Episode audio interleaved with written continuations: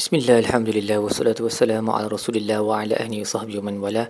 InsyaAllah dalam episod kali ini kita akan membincangkan tadabur bagi muka surat 575 Surah uh, akhir surah Al-Muzammil dan awal surah Al-Muddathir Baik, ayat terakhir surah Al-Muzammil ni ayat 20 Ayat yang panjang ya, separuh muka surat Yang menghabiskan surah ni So Allah berkata bahawa Allah tahu bahawa Nabi SAW berdiri pada waktu malam, kadang-kadang dua per tiga malam-malam, kadang-kadang separuh, kadang-kadang seperti seperti uh, sepertiga dan juga sekumpulan daripada uh, muslimin bersama dengannya. Uh, kerana Allah itu yang mengukur siang dan malam. Dan, dan dan Allah tahu yang kamu tak mampu untuk uh, mengukurnya maka Allah telah berpaling kepada kamu. Uh, mengukurnya di sini boleh maksud kamu tak reti sangat mengukur malam tu dengan tepat. So you not sure whether betul ke aku dah solat sepertiga malam ataupun aku dah solat separuh malam ataupun dia boleh merujuk kepada um, mengukur masa kita tengah solat tu. Maksudnya uh, kita tak tak tak nak tak mampu nak buat lah solat tahajud ni. Panjang-panjang jadi Allah meringankan Allah berkata faqra'u ma tayassara minal Quran. Maka bacalah apa yang mudah bagi kamu daripada Al-Quran ini merujuk dalam solat lah okey? Uh, Allah tahu ada di antara kamu yang sakit dan ada yang lain yang berjalan mencari rezeki maksudnya berjihad lah ke zaman dulu orang pergi berdagang jauh-jauh penat kan um, uh, sepanjang harian tu berjalan untuk berdagang di malam tu mungkin mereka penat. Dan Allah berkata wa akharuna uh, wa akharuna yuqatiluna fi sabilillah. Dan ada yang keluar berjihad ke jalan Allah.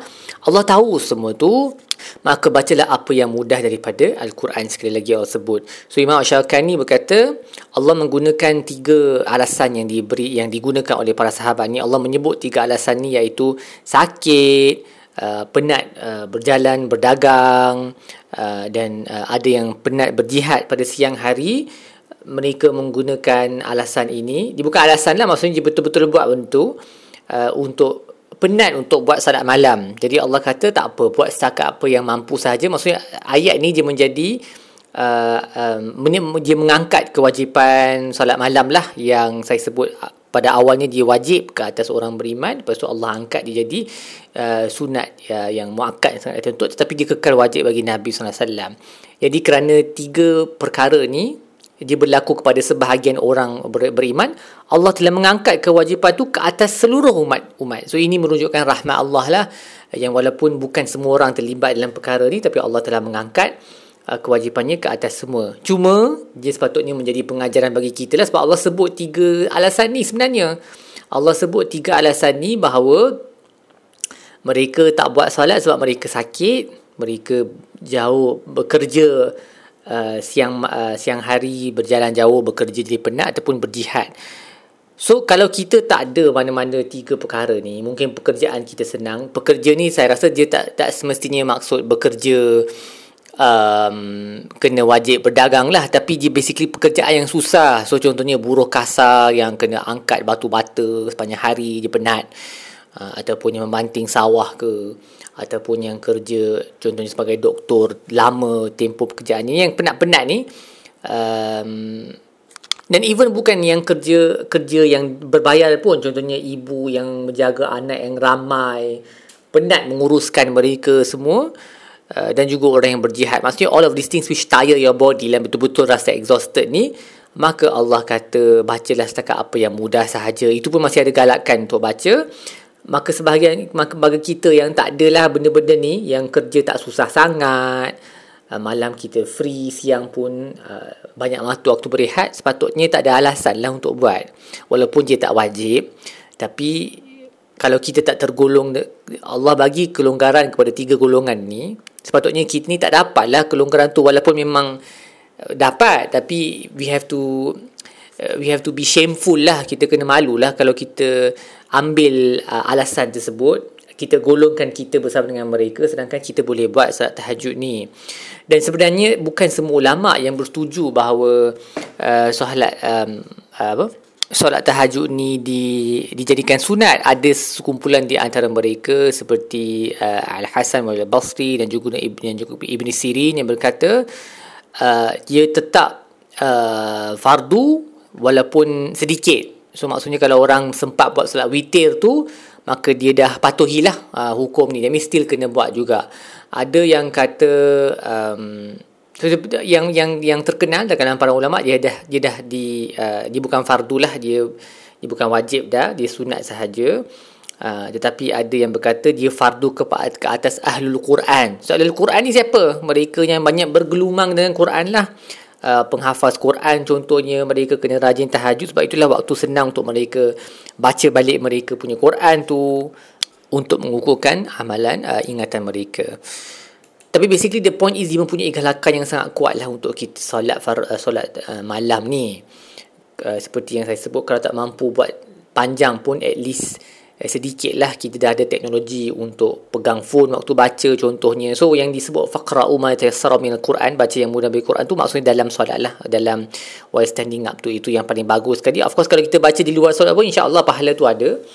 Uh, tapi yang yang lebih selari dengan apa yang disebut ayat ni adalah baca Quran dalam solat tahajud tu. Uh, itu seperti yang kita buat dalam qiyamul lail pada bulan Ramadan. Kemudian Allah sebut berilah so, didikan salat wa aqimus salat wa atuz zakat wa aqribullah qardan hasana dan pinjamkanlah kepada Allah dengan pinjaman pinjaman yang baik qardan hasana. So qardan hasana Allah tak perlukan pinjaman of course tapi Allah gunakan um, frasa tersebut Allah gunakan istilah tersebut sebab Allah akan bayar balik. Dan bayangkan kalau si peminjam tu adalah Allah dan dia akan bayar balik Tuhan yang memiliki segala-galanya maka ia adalah satu Uh, satu transaksi yang sangat lumayan sebenarnya kalau kita tak buat. Maksudnya sedekahlah infaklah kita punya harta kita punya masa.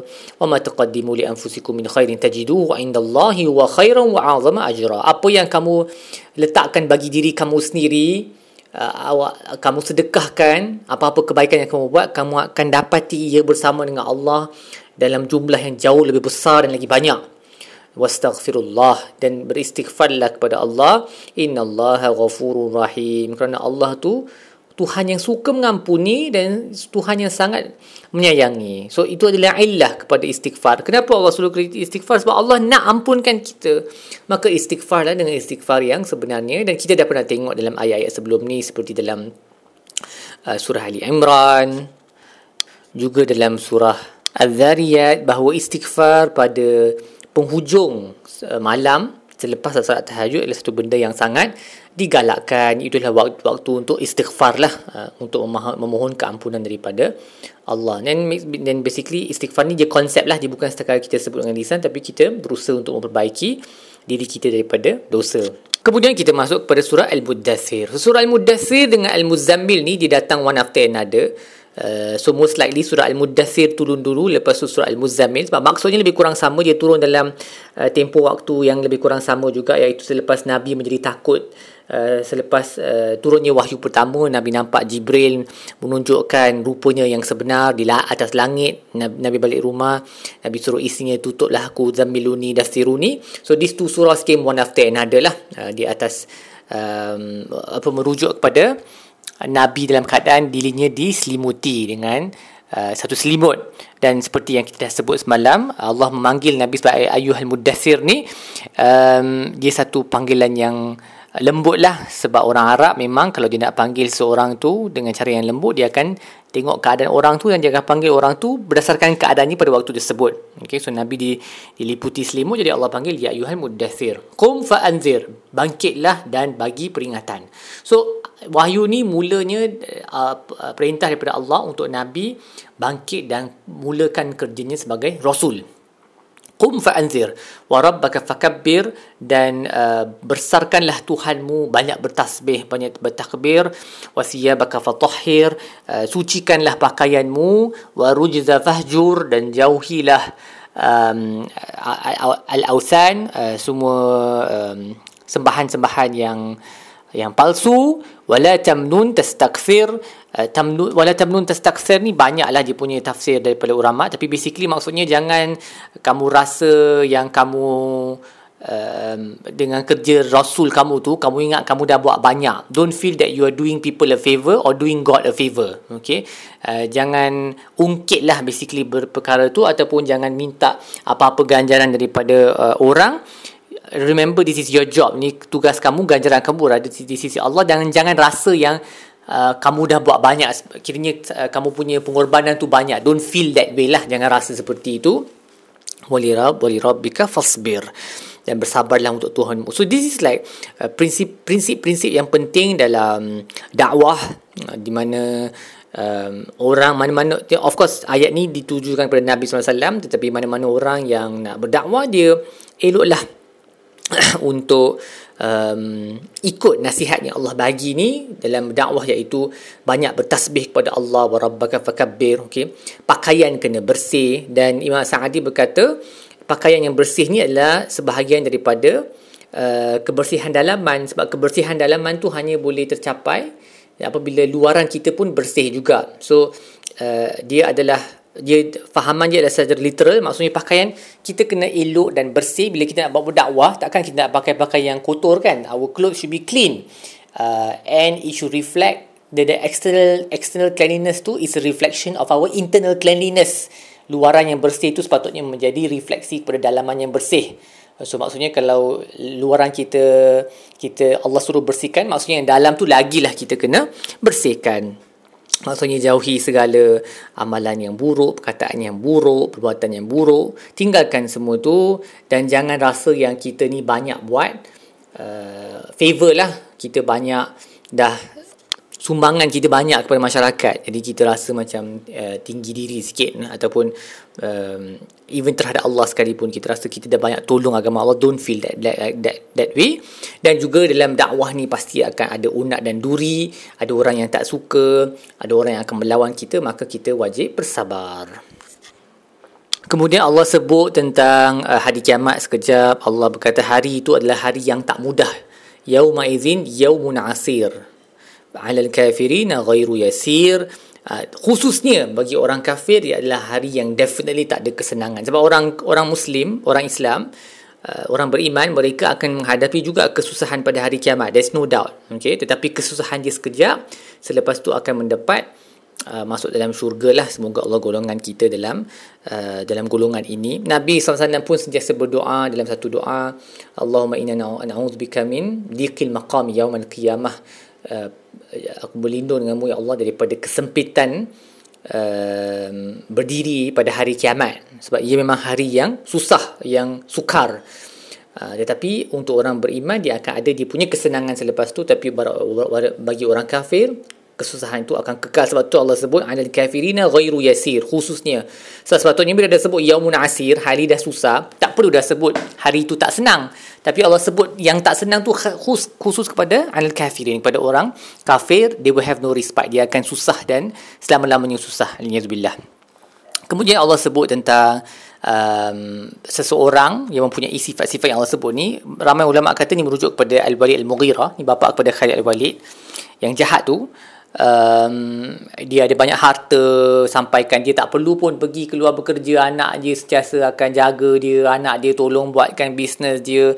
Banyaklah dia punya uh, dia punya nikmat yang Allah kurniakan kepada dia. Tapi dia nak lagi. Dia nak lagi dia tamak dia nak lagi-lagi banyak. Uh, namun instead of bersyukur kepada Allah dia berpaling daripada uh, ayat-ayat Allah. Jadi Allah kata sa'urhiquhu sa'uda. Kami akan um, meletakkan ke atasnya satu hukuman, satu azab yang berat. Baik, setakat itu sudah tadabbur kita bagi muka surat ini. InsyaAllah kita akan sambung episode-episode yang lain. Sallallahu alaihi wasallam Muhammad wa sallam. Alhamdulillah Rabbil Alamin.